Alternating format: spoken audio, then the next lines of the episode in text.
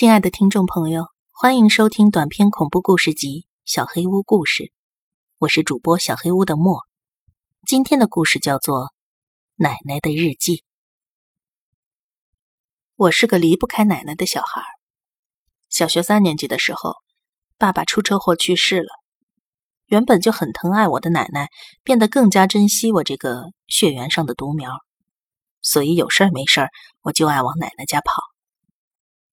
可惜的是，奶奶跟妈妈原本就不太友好的婆媳关系，也因为爸爸的去世而直接断裂了。后来，妈妈一次都没有去过奶奶家。还好，她并没有到限制我的地步。那时候，每个星期天的上午，奶奶都会带着我一起去庙里上香拜佛。奶奶的信仰十分虔诚，每周的参拜几乎风雨无阻。尤其是爸爸去世之后，更是一次都没有缺席过。奶奶牵着我去庙里的那双手非常温暖，所以我也很喜欢一起跟着去。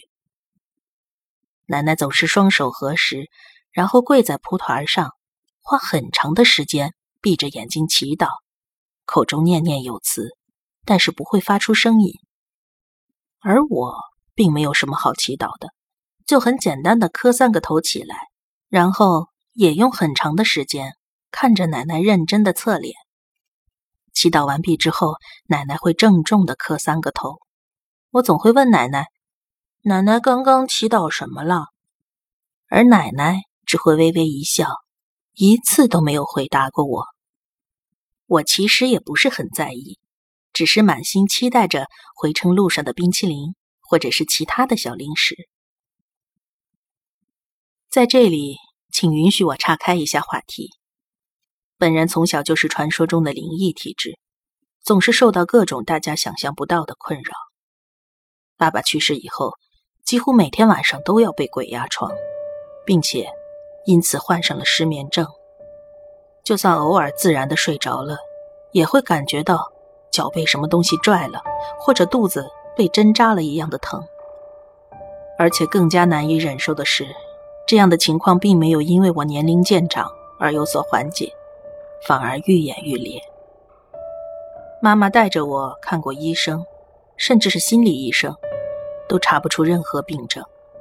后来经人介绍，也去找过几次看事儿的神婆大仙儿，破了几次才是真的，但是效果一点都没有，所以我早就已经放弃了。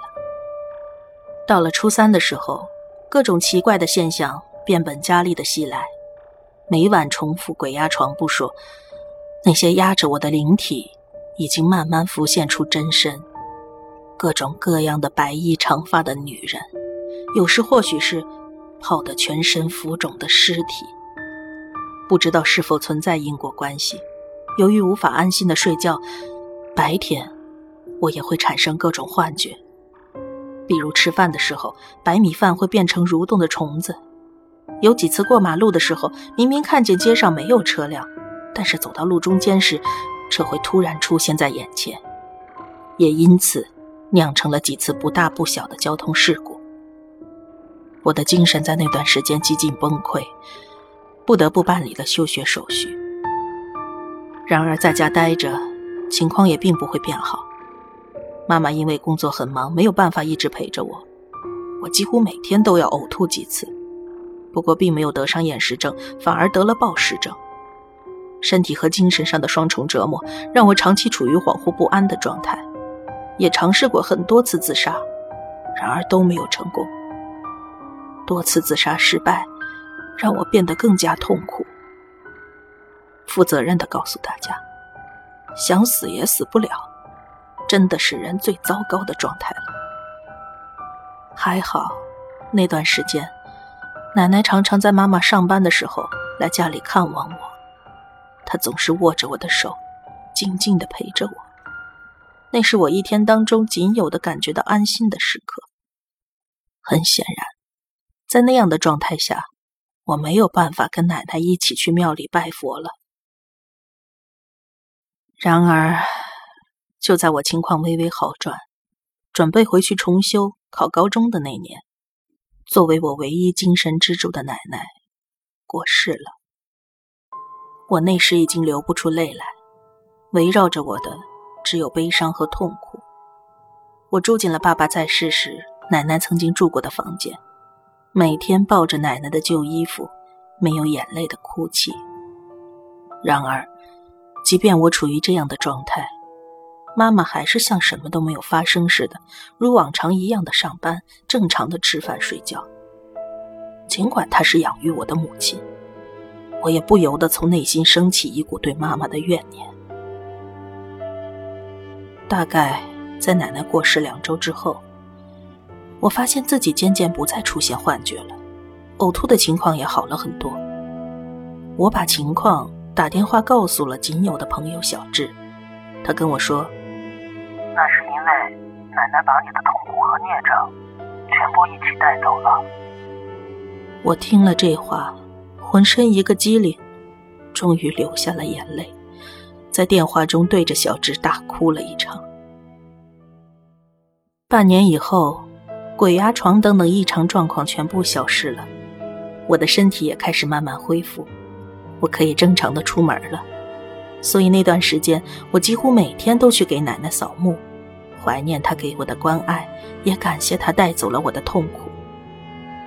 1年以后，我已经可以正常的吃饭睡觉，精神也不再抑郁，体重也正常了。我在成人高中的夜读班报了名，白天在附近的一家印刷厂打工，同学和同事们都非常照顾我。尽管没有在人生最美好的青少年时代品尝到快乐的滋味，但是起码现在，我终于可以像正常人一样生活了。没过多久，爷爷去世了，爷爷奶奶的房子自然地留给了我。我请了一天假，去整理爷爷奶奶的遗物。收拾衣橱的时候，我在底层的一角翻到了一个布包，里边包了3本日记本。我打开第一页，是奶奶的笔记。日记最初的一页是爸爸过世的那天。之前大人们都告诉我，爸爸是车祸去世的，但是在奶奶的日记里，爸爸是自杀身亡的。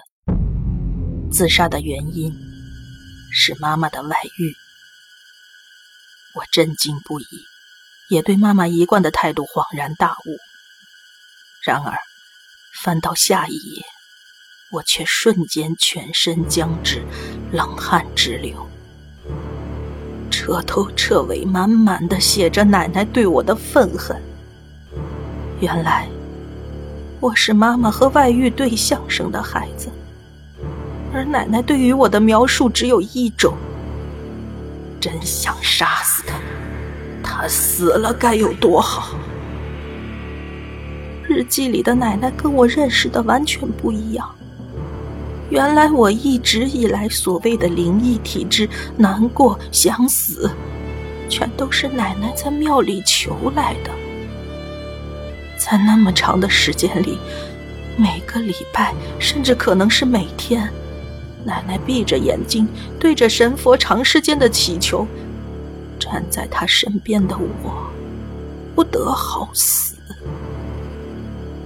我并不想说，是神佛允许并且促使了诅咒的生成，而是奶奶一心想让我死的念头本身就是一种怨毒的诅咒吧。我也不知道，少年时饱受折磨，以至于真的想死掉的事实是否真的来自于这个诅咒。现在想来，比之更加痛苦的是，我以为只有那个人是世界上唯一爱着我的人，也是我唯一爱着的奶奶。